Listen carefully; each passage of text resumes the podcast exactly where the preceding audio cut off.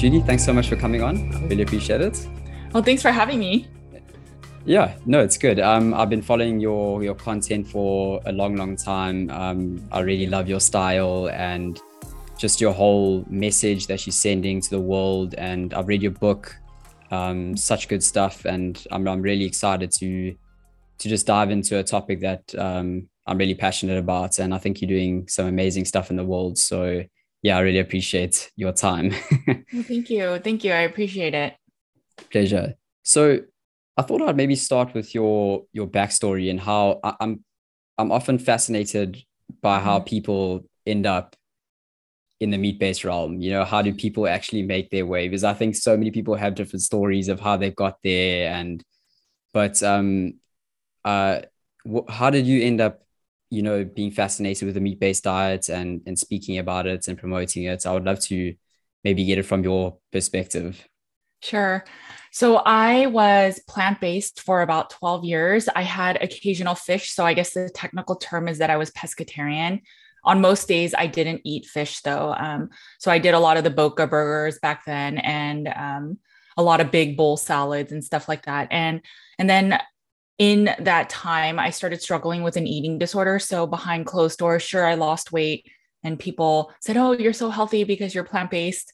Um, and behind closed doors i was struggling with oh but i'm always hungry and um, i want all this fat and other things and so at night i would start binging and it just turned into this really really um, big monster of a disordered eating eating disorder and when i had my first child it everything just kind of came crashing i ended up in the hospital. I was forced to stop nursing. I was put on psychiatric meds lots of stuff. I was still using behaviors still plant-based was trying to nurse my son. And um, they recommended that i went to an eating disorder intensive facility so i did that.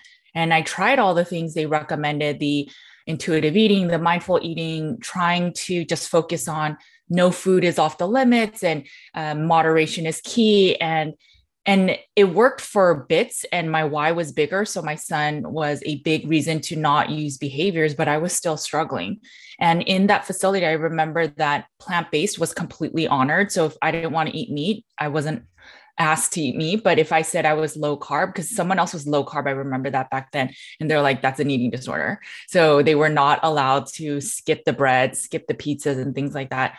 And um, I think while I was just trying to get better, and then my second son was coming along, I just started looking into nutrition. Um, my psychologist back then said, You were born with like mild depression. You have to take uh, antidepressants for the rest of your life. There's nothing wrong with that.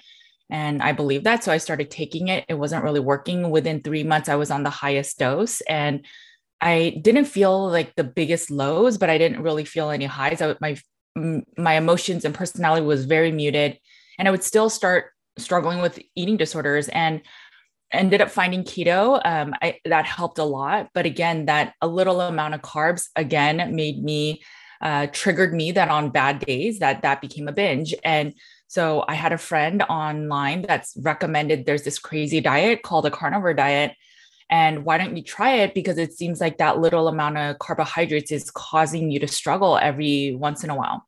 So I said, okay, um, I don't eat meat, but because I did keto, even non meat based as well. And I said, screw it. Like, I want to get healthier. Um, I have two kids now and I need to stop using behaviors. And so I thought maybe if carbs were just not on the table, it would be that much easier. And I tried a meat only diet for the thought was just two weeks. And then now it's almost five years. Um, I'm on zero medication. I do not struggle with depression. And I am actually upset that they told me I would have to take antidepressants for the rest of my life, that I just had mild depression. I don't struggle with depression whatsoever. Sure, there's days that are lower moods, but it's not at all what I struggled with. And I don't have any eating disorder behavior. Sure, there's days where in my mind I'm like, oh, I kind of ate a lot. Maybe I should eat a little less at dinner, but that's the extent of it. It's not what I used to struggle with. And and so now I've become an advocate. Um, I wanted to understand why did my mental health heal? Why did my physical symptoms? Why do I just feel better eating meat after 12 years?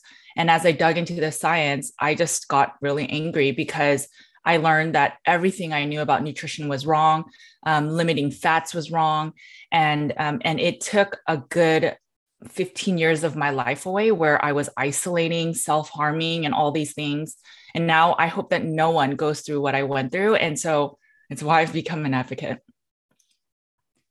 Wow, it's it's amazing. There, there's so many different directions I could spring off of that. Um, yeah, my mom actually specifically, she's been on carnivore now as well, and and that basically healed her arthritis. And she was a, a vegetarian for 30 years before that. Oh. Um, anorexic, binge, binge eating, a bit of bulimia, and things like that. So it's amazing to see just the healing power of it. Um, right. And I mean, you mentioned you mentioned kids. You mentioned, you know, going keto first. So I, I think I'm going to start with the the progression that people go on. So, like a lot of people that I sort of speak to. So, if, uh, I'll give you an example. I in 2014, I was um, I was about 90 pounds heavier than I was now and I just decided to to lose weight. And I, I started with a low carb, traditional low carb diet. You know, lots of veggies and the keto foods, as I'm sure you know. And then I sort of progressed, progressed, progressed. Then I found you know Shawn Baker and Joe Rogan. And I was like, hey, this is interesting. Let me try this. That worked. You know, one thing led to another. Carnivore. So I, I don't know if you can speak to this progression. Because a lot of people I speak to are a bit reluctant to just jump into a meat based diet from like a standard American diet is, you know, what do you think about that? Is it okay to go on your own sort of progression, your own path, or how uh, how uh, however you want to tackle that question? Sure. Um, so the most of my clients are they're ketogenic or meat based. So I don't think I have a good sense of the general population. But what I would tell you is it's really hard to go from eating a standard American diet, maybe having 300 grams of carbohydrates every day, to then going ketogenic. There, um, sometimes it's easier to do a step down approach, meaning that you lower your carbs every week or so. And that will definitely be easier on the body. Your body won't have as much of a shock on the system. You're not asking your body to tap into fatty acid stores for energy instead of all of a sudden switching from glycogen to fats. So, from a physical perspective, it makes sense. The part I'm struggling is that the emotional side, I know I could have never done it where I would go, okay, like this week I'm going to eat 50 grams less. And then the next week, because if I was that good at it, I probably wouldn't have ever had an eating disorder. I probably wouldn't have had binge tendencies. So for a lot of my clients that struggle with things like that, to say, well, let's dwindle down your carbs, for some people that's torturous. And that's where I think understanding somebody's mindset is super important, as well as knowing where they come from. Maybe the um, maybe the approach is what you did is do low carb first where you're minimizing as many carbs but still include veggies and eat more real foods. Um, and then you switch to a ketogenic which is a lot more restriction on the carbohydrates. And then maybe you go carnivore because I think the switch from eating basically everything you can that's labeled as food and then to go to only meat sounds like such a huge jump.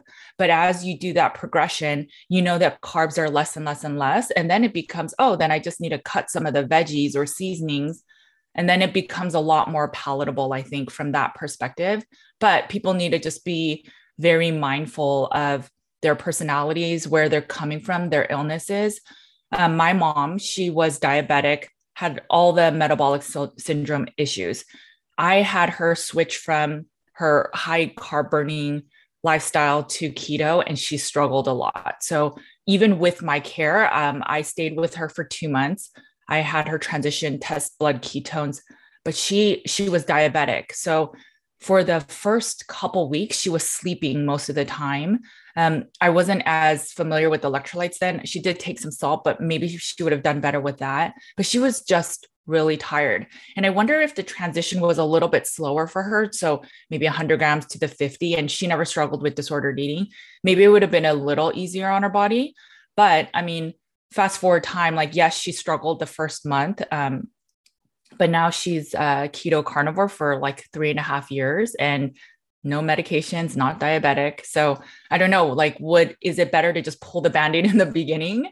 or and just try it and say i'm to give it 3 months even if it's hard in the beginning or am i a person that needs like a step down approach because going all in is quite scary absolutely i mean you mentioned so many different things there and the one was uh, mindset i think I, don't know if it's an instagram post you did or something i can't recall but it depends the type of person you are at the end of the day because totally. i feel i feel like I feel like if I had known what I had known in 2014, what I do now, I probably would have just jumped straight into the mm-hmm. meat based way of eating and it probably would have made things so much smoother.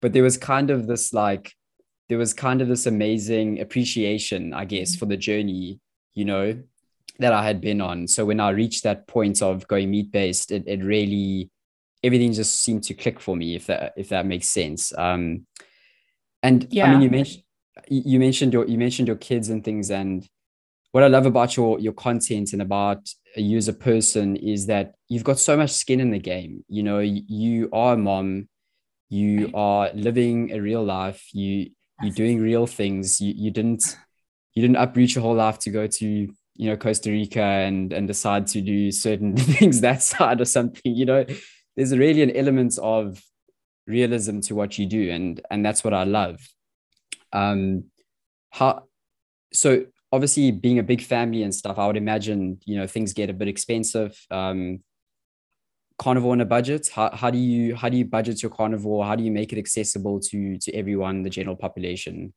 Yes. Um, before I touch that, I just wanted to touch on the abstainer moderator personality.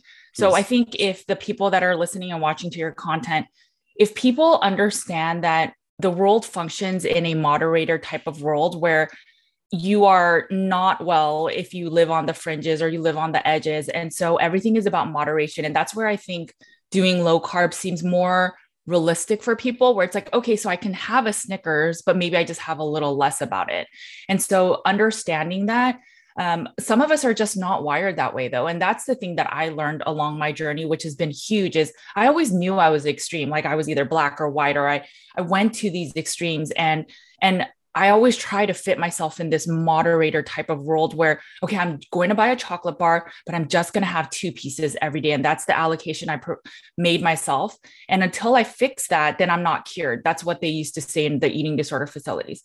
Well, I learned that I'm an abstainer, which means that the amount of the little allotment and making that decision of should I do veggies or should I do a chocolate is so much harder for somebody like me and the way that I'm wired versus if I were to just say, carbs are not on the table and so it's a non-food and then there's no decision making there mm-hmm. so at night when my body is exhausted and my mental health is exhausted from making so many decisions throughout the day saying no i can't eat this or i'm going to be healthy but then by night where i, I don't have that power anymore if i just say carbs are off the table there's no decision making and so maybe i have some pork rinds but even that gets tiring after a while and it just becomes that you don't want it and when that decision making of is not even there, it be- gives you back the power to say, I'm an abstainer. I don't even look at carbs as food. Wow, I, I'm uh, now resisting a lot of my binge tendencies. And that's the power for a lot of people with the mental health aspect of a carnivore diet. So I think when it comes to any types of tendencies, habits, addictions, if you are an all or nothing, then mm. that's something really to think about because when there's an alcoholic, we don't say, well you're true you're really healed from your alcoholism if you have one little drip of alcohol every day. No like i am not an alcoholic so if i wanted to have a little bit of alcohol i know it doesn't affect me. So maybe for me that's fine. But for somebody that ever struggled with alcoholism it's not at all normal to say have some every day and test yourself to see if you're truly healed because that mm-hmm. it doesn't work that way. It doesn't work with our dopamine. And and so if you ever have a struggle with food and relationships and turning to food for comfort and coping uh, for celebration for anger then you may actually do better by abstaining. And that's not something that's really talked about in the general audience. So just a tip. Um, in mm-hmm. terms and, of and sorry, I will I will I will add because um that just sort of sprung something up there, but definitely um and thank you thank you for saying that because that that was what I actually meant when you when you said that and I often like to think that for me certainly as somebody who was a binge eater mm-hmm. um carnivore, going carnivore meat based was sort of spiritual. And I'll tell you why is because for the first time in my life, I wasn't, I could, I could not shove my negative emotions with food. So it actually allowed me when I really dived into it full time. This was just before lockdown when I when I went like full full carnivore for a bit. It was the first time where I was processing my emotions without food, and it was yes. this amazing experience. And I think that's something similar. It's it's really that abstain and moderation mindset. It's like who are you and what's going to work for you. So so yeah. so so thanks for that. I, I enjoyed that. And that's the power of a carnivore diet as well is once you don't have food as a source of comfort or a source of numbing, then what? Right. So then you have to dig deeper and realize, oh, I didn't realize I used food to comfort myself to to just deal with life. Well, now you're forced to deal with your life, and maybe just maybe you'll have a better life because now you're dealing with the real things that are causing some duress in your life. Um, yeah. and and most people will never realize that if they always have like food as a drug in their life. Definitely, I couldn't agree more. Um, okay, so in terms of the family, um, so I I do believe in the U.S. at least. Uh, if you buy from your local farmer, like meaning you really go to the ranch and you get some meat or you get some eggs, they are compensated the most compared to if you buy just from the grocery store. The grocery store still is a collection of all the meats from all the farmers, but they don't get as much of the um, the money. So that's where I do like to support. And from a financial perspective, it's a lot more economical if I'm trying to buy grass fed, grass finished, pasteurized.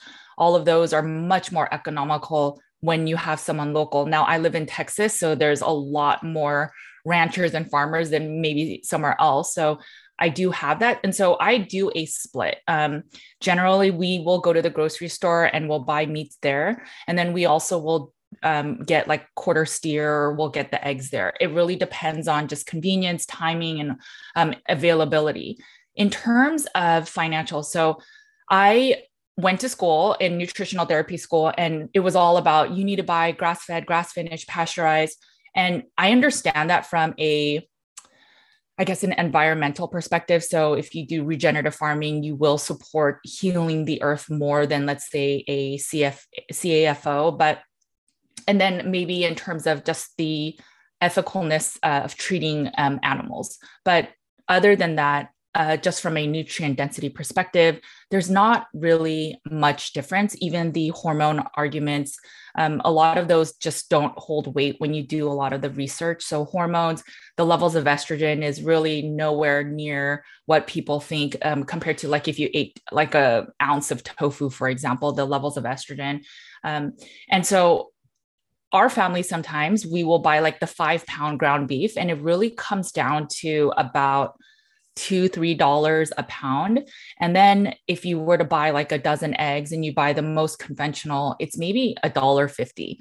So a family can absolutely eat that way and remove all the other stuff like you're not really snacking anymore. You're not having all these other like seasonings and figuring out how to make these lavish meals. I mean if, when it's mostly meat based and you just get to the bare basics it's actually very very affordable. And so i i think that the average person that lives in standard care's level of food and dietary guidelines, if they were to just switch to just ground beef, eggs, bacon, and the meats that they enjoy.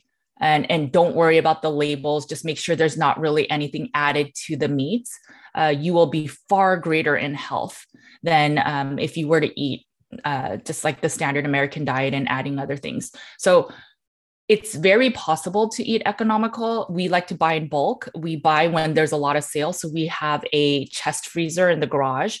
And when a meat's on sale, when we buy the quarter steer, we will stock up. And so when the meat then ha- there's no sales or um, everything's just kind of getting expensive, like lately, like lately, um, we will mm. just you know go into our reserves and and a lot of things that are easy again is that we don't really snack and so we save a lot of money on those things and we drink mostly water and sparkling water and so again that's even economical as well yeah, I, I agree. It's been um, it's been interesting for myself because I've just uh, recently moved to Amsterdam and I've been living here for a bit now. And almost all of the ground beef that you buy at the supermarkets have some weird preservative in. I, I can't. Really? Oh. It's so strange, and I, and I can taste it. I can taste the difference. so I try and buy local when I can. But yeah, I, I agree with you. It's just trying to find that happy medium. You know, yeah. when you can buy the grass fed or grain fed or whatever from local, do it. But also, you need to think about budgets. So when you can go to the store, yes. get get the sales and all of that good stuff. So, I mean, we, we dived a bit into uh, being on a budget and a meat based diet. What are your thoughts around, you know, organs, one or fruits? I'm, I'm gonna I'm gonna put those into a pair. You can answer it how you like because you and I both know now there's obviously this like debate or controversy within the community about you know whether we need organs, whether we need fruits. So I would love to hear from your perspective. You can tackle that however however you like. Yeah, yeah. But um, it's very very interesting. so um, what, uh, in nutritional therapy, we talked about organs and nutrient density, and so there's no question that organs are the most nutrient dense foods, but it gets a lot more nuance in that. So as I worked with clients, and some of them are doing hair minerals, and basically that allows you to see the mineral status within your cellular function, not just in your blood. Um, mm-hmm. so these markers are a much more, I guess, um, an average of a, I think it's like three months. And so I started seeing some odd things. Like I started seeing copper was really high and chromium is high. And people were starting to say they have joint pain and they're just not feeling well. And as I dug through it, um, I ran into Grant Genereux's work, which he basically talks about vitamin A toxicity. And I know they go um, to the opposite end where they say that you don't need vitamin A at all. And I'm not necessarily like, I didn't go into that level of research. So I'm not even saying that. I just started looking at the vitamin A content. So, from my understanding, it's always been that vitamins, fat soluble vitamins, always work in balance, they work together. And when you look at the nutrient density of like organ meats, especially uh, beef liver, chicken liver. The level of vitamin A, I think for three ounces is 500% of your daily value versus the D, E, and K are not even at 50%. I think it's like 10, 20%. So my first thought was, hmm, like that balance is not even there. So you would be required to eat fish or something that has more vitamin D, but fish uh, like fatty fish, salmon also has vitamin A. So then it that was one thing I started looking into. And then when I looked at the copper content for that same beef liver of three ounces, which is about 100 grams, the copper content is thousand something percent of your daily value. And it started making sense why I started seeing that. And then chromium is also high on liver. So I started putting everything together. And then I was, I was doing more research. There's a lot of studies. Um, and I interviewed Dr. Garrett Smith about vitamin A toxicity, and he shares a lot more. So when I first brought this up, um, people were mad because I am now bringing up this like holy grail of food in the carnivore community and now i am putting a stigma against it and so people are upset and and i knew that they would be but and i was honestly very hesitant of sharing this content but i knew that it was the right thing to do so mm. I decided to share it anyway. And, and the biggest reason I shared it is because for a young child that's under three, we have tolerable upper limits uh, where the government says if you eat more than this consistently, you can get unwell. And for a child that's under three, if they eat more, if they eat even one ounce of liver, they are risking, they, they are past that upper limit.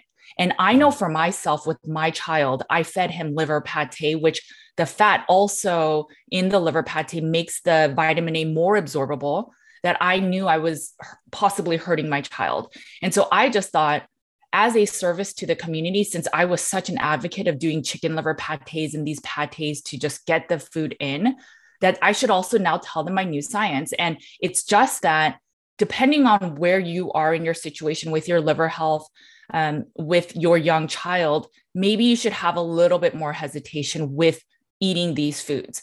And and so I felt that duty just because I brought up eating liver pate and stuff. Mm. Um, I think it's risky for a child under three that their liver is not fully developed. And then on top of that, again, one ounce is above the tolerable limit. And then if you're doing it every day because you're like first foods, health, super healthy, let's feed them all the liver. Well, you're burdening that liver because the liver um, has to store any excess fat soluble vitamins.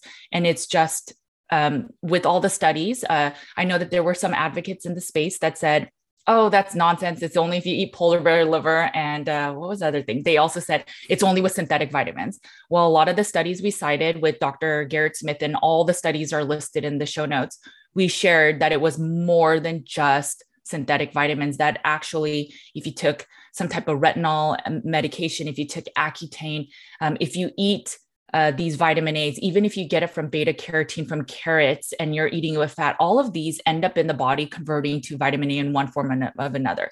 Your body is not going to know that if it's a vit- vitamin A synthetic form versus the form that's mm-hmm. in foods. And a lot of the vitamin A in the supplements are the animal based forms. So again, it was just, I, I, the part that was a little shocking to me was I understand the average person being upset because this is a you know a whole food. It's real. How can you um, um, say that there's a risk of sometimes overeating these things? But when some of the advocates went against it, that was the part that I didn't understand because we just shared the studies, we shared all the stuff, and um, they were upset. And you know, I know that, that some of these people have financial reasons for that, but maybe they. And so my logic was maybe they just really believe that it's just the synthetic vitamins. I don't know, but I I just think that all my goal was was so that people would be concerned about eating too much liver and i do believe in our biofeedback um, i believe that our bodies have innate wisdom right you smell something rotten your body's going to have this scowl on your face your stomach kind of feels weird when you eat too much liver, you might be able to feel that. And that's a really good thing. But when we start taking supplements and liver chips and other ways that bypass our body's innate wisdom, that's where it gets kind of scary. So when we sprinkle it into our child's eggs and they don't realize it's there, it's just how do we know the harm that we're doing when we can't really tell liver health unless you do a biopsy? And mm. how many people are going to do that? If you check your vitamin A in blood, it's not a good measure because again it's in the liver and the only way again is going to do a biopsy. So i think what's happened in the past year though is since it's been about a year since i shared it i've heard some of the advocates when it first came out said there's no limit that you have you can consume organ meats. And now i heard him say or some of the people say uh, you should limit it to maybe four ounces. And then i heard two and supposedly now they're saying half. So i'm like good. Like as long as like I don't care whether I get the credit or if I got bashed on for that. As long as there's a little bit of a hesitation that people aren't like, you're not feeling better on carnivore, liver harder, do more organ mm-hmm. meats. As long as that's not the mantra, then what I wanted was my my goal has succeeded. It's just maybe it is the liver. And that's all I wanted for the community is you figure out your own situation. If you came to the carnivore diet with poor liver health, it's probably not a good idea to be eating that much vitamin A. If you've taken vitamin A retinoids, retinol, uh, Accutane in the past, a lot of that vitamin A is likely stored in your system. If you mm-hmm. ate a lot of carrots and sweet potatoes and a lot of beta carotene from plant based foods, and then you're trying to now eat vitamin A like two, three ounces or liver, two, three ounces a day, it's probably not a good idea. And maybe in the future, as you're eating carnivore long term and your liver is super healthy, maybe you can enjoy it on occasion, have it in your pate but I think it was really, really critical to bring this up. Mm-hmm. So that so that's just the vitamin A part. part. Um, and then recently, I started noticing with some of my clients that they were getting gout flares even on a carnivore diet. So then I started looking into that. And gout is primarily triggered from fructose, purines, and then alcohol. So alcohol and fructose pretty much break down the same way in the body. And then purines are the other one. So that's why a lot of doctors will say, don't eat red meat. Red meat has a lot of purines, it causes gout. Well, yeah. the real issue is fructose. So it's the fructose that's in high fructose corn syrup, and it's what's in honey, and it's what's in fruits. Now, I know that we all think that fruit is super healthy, and it can be in moderation, um, maybe once a day. But when you are eating mostly meats and then adding a lot of fruits or honey, um, then it becomes a little bit of a concern. So um, I just brought up that purines can be high in red meats. So if you look at the actual purine list, red meat, steaks, chicken, pork, none of those are super high. The muscle meats aren't that high. Where it gets high are the liver, the organ meats, and there's some, and, and I'm about to release a graphic soon that will show the different organs that have most of the purines they are like four times the amount for per serving than uh, muscle meat. So if wow. you struggle with gout or you struggle with lung, uh, liver or kidney um, imbalances and they're not functioning really well, you want to be careful of the purine content. And unfortunately, this also con- um, um, it also affects sardines. So sardines are also high in purines. So if you think about these foods, and then you're adding fructose, you're adding, you're basically um, really stimulating that uric acid cycle, and it's the uric acid cycle that then triggers gout. So if you struggle with any kidney imbalances, liver imbalances, you want to be careful with the content of purines in your diet. And you also want to be um, mindful of the fructose. And so I interviewed uh, Dr. Richard Johnson not too long ago. We talked about fructose and and he first said fruits are healthy that's fine and i said really is it healthy like if you have lots of grapes lots of raisins and if you were to just say that's your primary carbohydrate source that you're always having some steak with liver and adding the honey and a little bit of fruit at the end. And then he said, yeah, that can actually make the load higher. So I think the um, recommendation is about 20 grams of fructose a day. Well, eating one mango would bypass that level already. So that's oh. where you just have to be really mindful of the level of fruit. Maybe an apple with the skin on, the fiber protecting you from the fructose load, not that the fruit's actually beneficial. That may help you, but then, if you're also adding the high level of purines, it just exacerbates that cycle. Mm. And a lot of Dr. David Perlmutter's new work, Dr. Richard Johnson, they talk about how a lot of that uric acid cycle that we don't really look at. But if you get your blood work done and you get your uric acid marker, and if it's above maybe six, seven, eight, and depending on context, um, that is another big indicator of metabolic syndrome. And it's just a fact that organ meats with their high purine content, maybe some sardines, and then adding fructose. So all types of fruit. Honey is more fructose than glucose. And then even glucose can break down also into fructose as well. But if you eat these foods and your uric acid cycle, um, levels are going up, then you are doing harm or mm-hmm. you're risking the um, the chances of getting more metabolic syndrome. So that's where now there's so much more content about the organ meats just than the hypervitaminosis. It's also that there's a lot of uh, purines. And if you struggle from gout, again, and if you have hyperuricemia, you probably want to reduce those as they're probably contributing to obesity and metabolic syndrome and insulin resistance. Well, yeah, definitely. And I, I, I noticed specifically when I was sort of doing a bit of a honey experiment mm-hmm. myself. I'm very active. I train I do CrossFit like six times a week. Wow. Um, and I just thought I'd give it a go. And I wear my Oura ring, and and I noticed in the mornings my Oura ring, I couldn't get it off my finger. It, it was the first. It my fingers were swelling, were like swelling. Yeah, just from the honey. Yeah, no, and, I believe uh, it.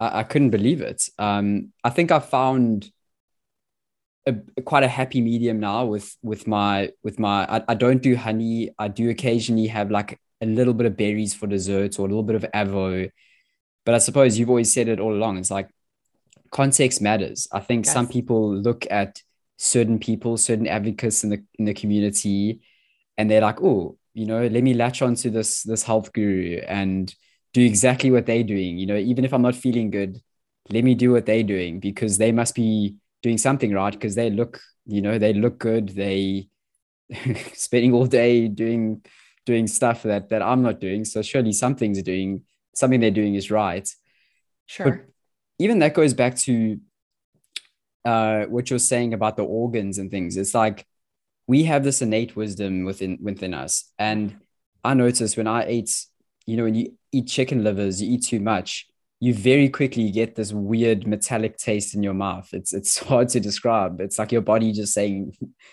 please don't put any more of that in my body. and then, you know, it, it kind of reminds me as a kid, you know, the reason why you didn't like your vegetables is because kids have that innate wisdom within them. but They don't want to eat vegetables because right. clearly your body just doesn't want to have to do anything to do with that. So yeah, I, think there's so much in that. yeah. And one thing I'll say is so whenever I brought up that argument about the vegetables for the young kids, and they'll say, other people will say, well, kids love sugar. Should, does that mean that we should be giving them sugar? And I think that's from an evolutionary perspective.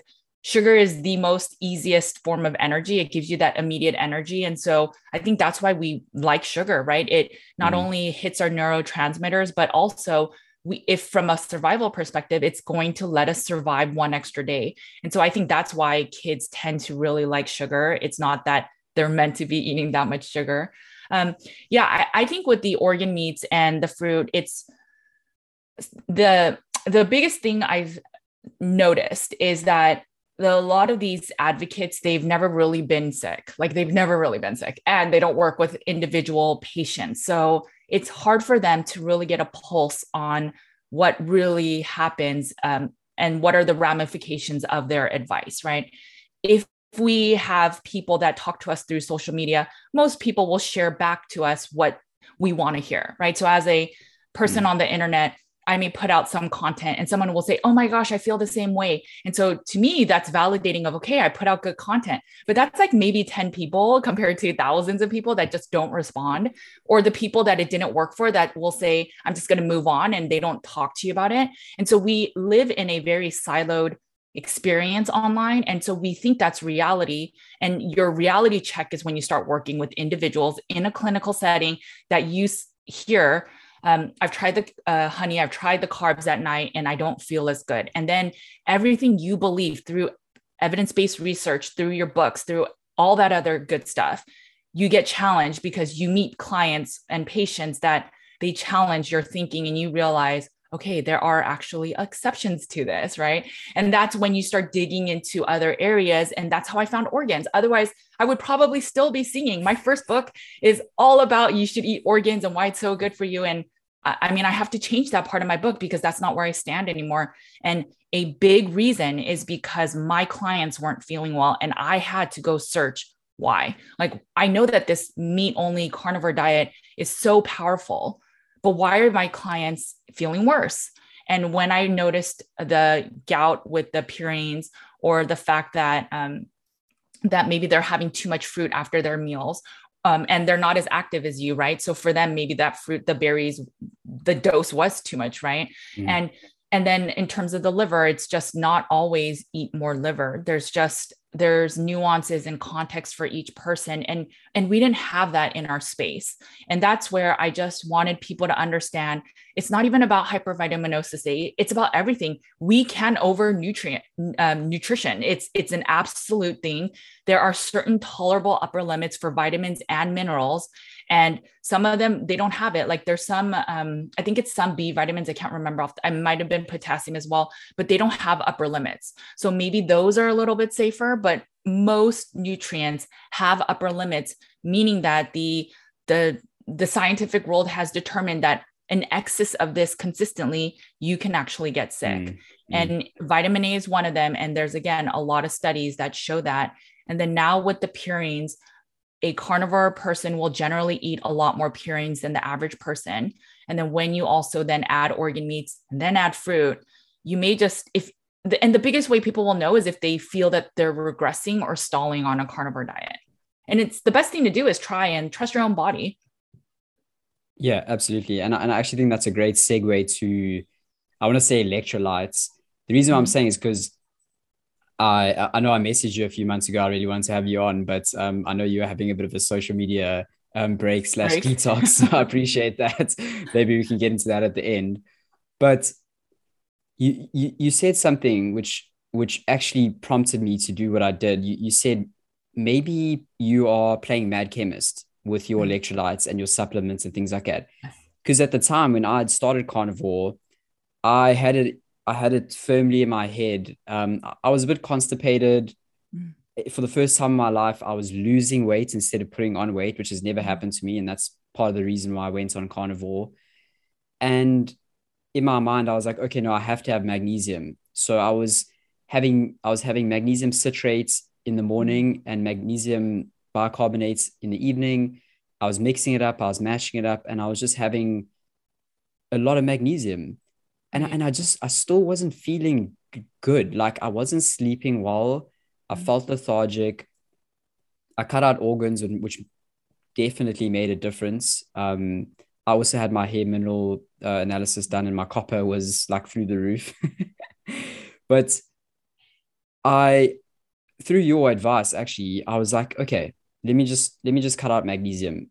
And the world didn't end, you know, my body found its footing. Um, right. I, I wasn't constipated, but what are your thoughts on on that on on playing mad chemist um electrolytes however you want to tackle that sure yeah so minerals are really finely balanced in our system it's true that our food are so whether in our soil so whether it's the cow that's eating the grass or whether it's the the plants that we're you know car, um, harvesting all of them are lower in minerals than they used to be so, in some aspects, we may need to. Doing a hair mineral test is obviously a good sense of figuring out what may be imbalanced.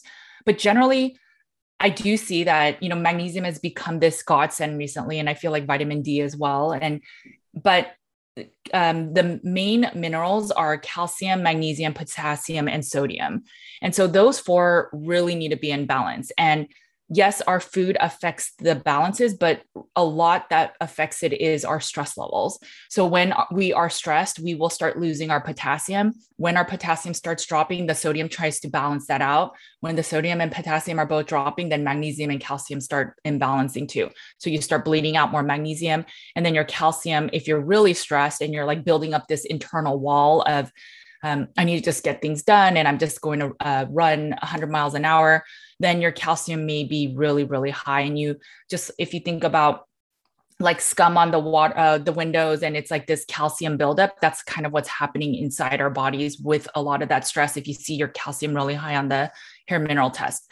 So if we understand that minerals all need to be in fine balance, and when they're not in balance, uh, minerals are spark plugs in this our body so we require them to have activation of things in our body and so they're really really important but a lot of vitamins, especially if, or a lot of supplements, especially if they're, you know, just from the grocery store, let's say, and it's like a poor quality, you don't know what type of, um, like you said, magnesium glycinate or magnesium or magnesium citrate versus glycinate versus bicarbonate, they all function slightly differently and your body may not tolerate it as much. You don't know at what time you're absorbing more than the other, but mm-hmm. we are, like you said, playing mad chemist and just constantly taking the same but it's like our sleep, our diet, our hunger is not the same every day. So, how do mm. we know that our minerals should be the same every day? And then the biggest thing I don't like is when people just supplement magnesium because oftentimes it's a lot of other things.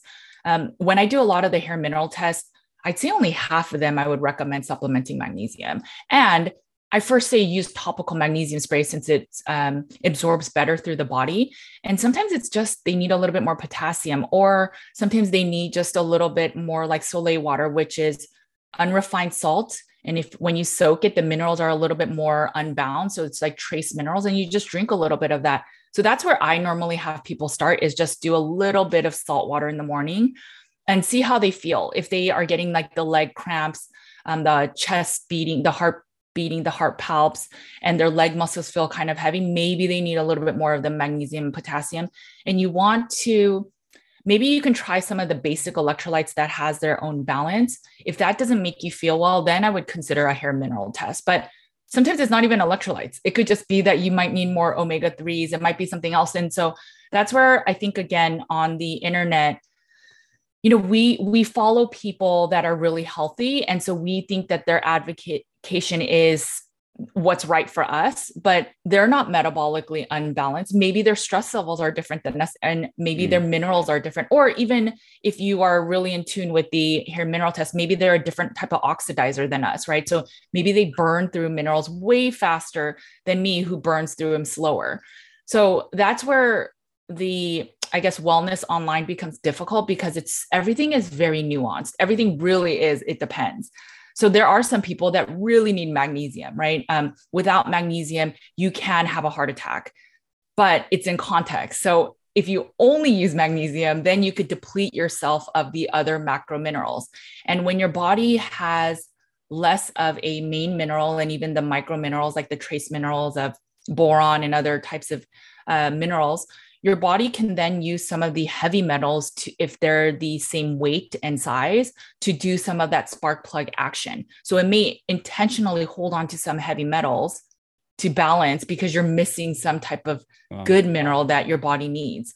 And so that's where, um, even from a heavy metal perspective, I kind of like to balance the other minerals first before even thinking of detoxing heavy metals mm. because they might just be there because your body has to use them. And think of this the trace, um, think of the the table of elements. Um, all minerals are on a level and it's like based on weight and size. And so you can see how, for example, if we're deficient in iodine, we might just be holding more bromide and chloride because they're all on the same table of elements. Mm. And so it's just all these nuanced things. And we don't, but we hear magnesium's good. So let's magnesium harder, right? But it's not always the case. Yeah, uh, definitely. And I know you mentioned the the, the soul water, um, which I don't, I don't, I so I'm pretty lazy. I just wake up and I put some table, just some just really thin um, Himalayan sure. pink salt in water in the yeah. morning, and I drink it. Like, is that fine? And so, uh, yeah, I, I I think the it's fine too. Um, if you feel fine, then I wouldn't worry about it. But the reason why I like having the Sole water is like if you just had a big jar and you made it one time, so maybe you put mm. half a cup of like the Himalayan salt in there and you just fill it with water, and then every morning instead of um, tapping the salt, just use a tablespoon of that water and put it in your regular water. Why mm, I like that is because a lot of the trace minerals are a lot more unbound when you're consuming mm. it versus when you're eating the salt with some of the minerals in it as it goes through your digestive process if it doesn't unbind then you are not absorbing it. So that's the reason. Okay thanks. That's actually super helpful. I really want to try that now.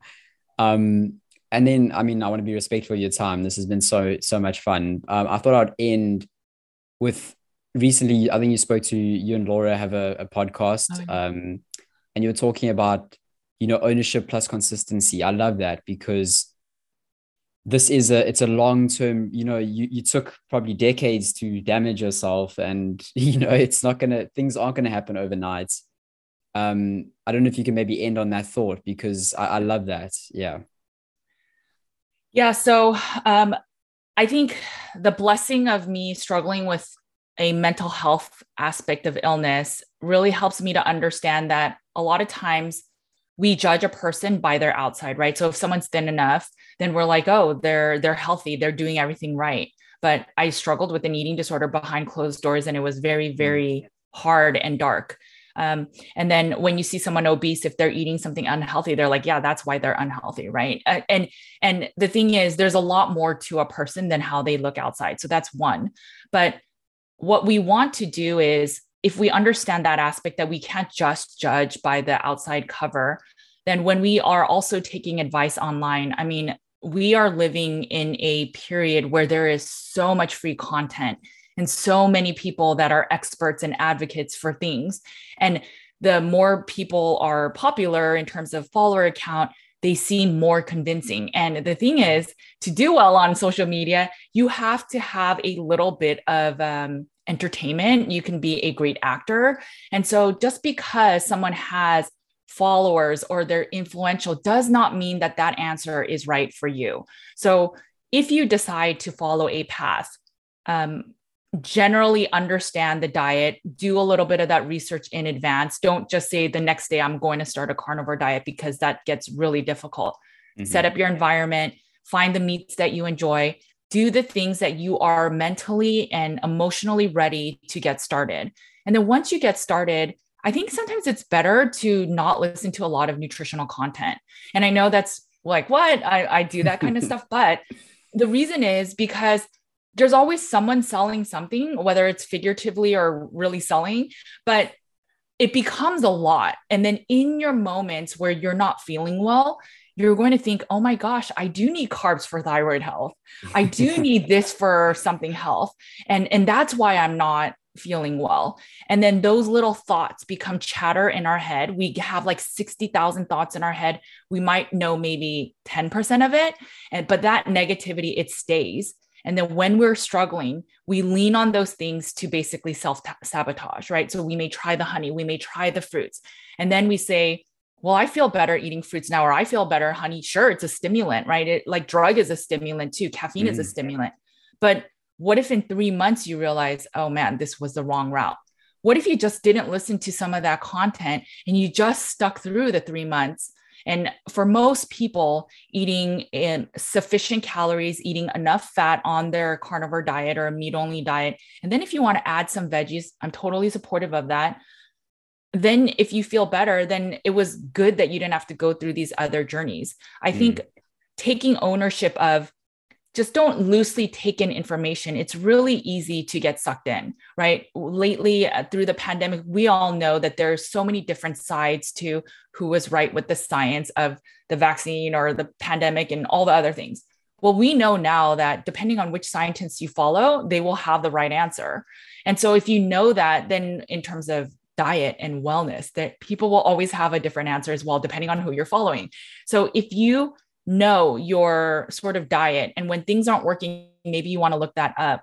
But otherwise, just enjoy your life, have the community that you know will support you get through this. Um, focus on having a safe environment, meaning maybe no junk food in your house for a while until you can pass this hurdle. Maybe you say, I'm not going to go to happy hours for a little bit. But the goal then is taking ownership, saying, I'm not going to listen to people that may make me stumble for now. I may have to go out less for now and and i really want to dig in because i want to change my life because i know how my life feels right now and i know how unwell i am and unhappy but i want to change this. So if carnivore or meat only or some other diet is my ticket to that i'm going to go all in. And give yourself that grace of it may not be perfect but be consistent. Not once a week it's okay this isn't working. Maybe meat isn't good for me. And then that self doubt i'm telling you guys it's it is what causes so many people to fall. The, those thoughts that we don't think are pervasive, once we hear it, and once we start doubting the diet, and when the diet gets hard, which all diets get hard, the mm. easiest thing people are going to say is, Yeah, your diet, like that's a crazy diet. And then it's easy to fall off.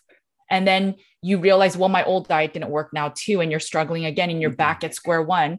And all you're doing is like spinning your wheels in the first week or two or month of carnivore.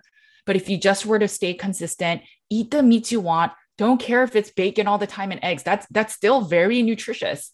And and then you can explore further as you progress. But it's just figuring out what will allow you to stay consistent and take ownership because no one cares about your health as much as you. Yeah, uh, I couldn't have ended better even if I tried. Thank you so much, Judy, for your time. I, I really, really appreciate it um, so much so much value in in the conversation and yeah i know you're a busy person so i appreciate it. Well thank you for having me. I enjoyed this conversation. Thank you so much judy. Until next time. Okay bye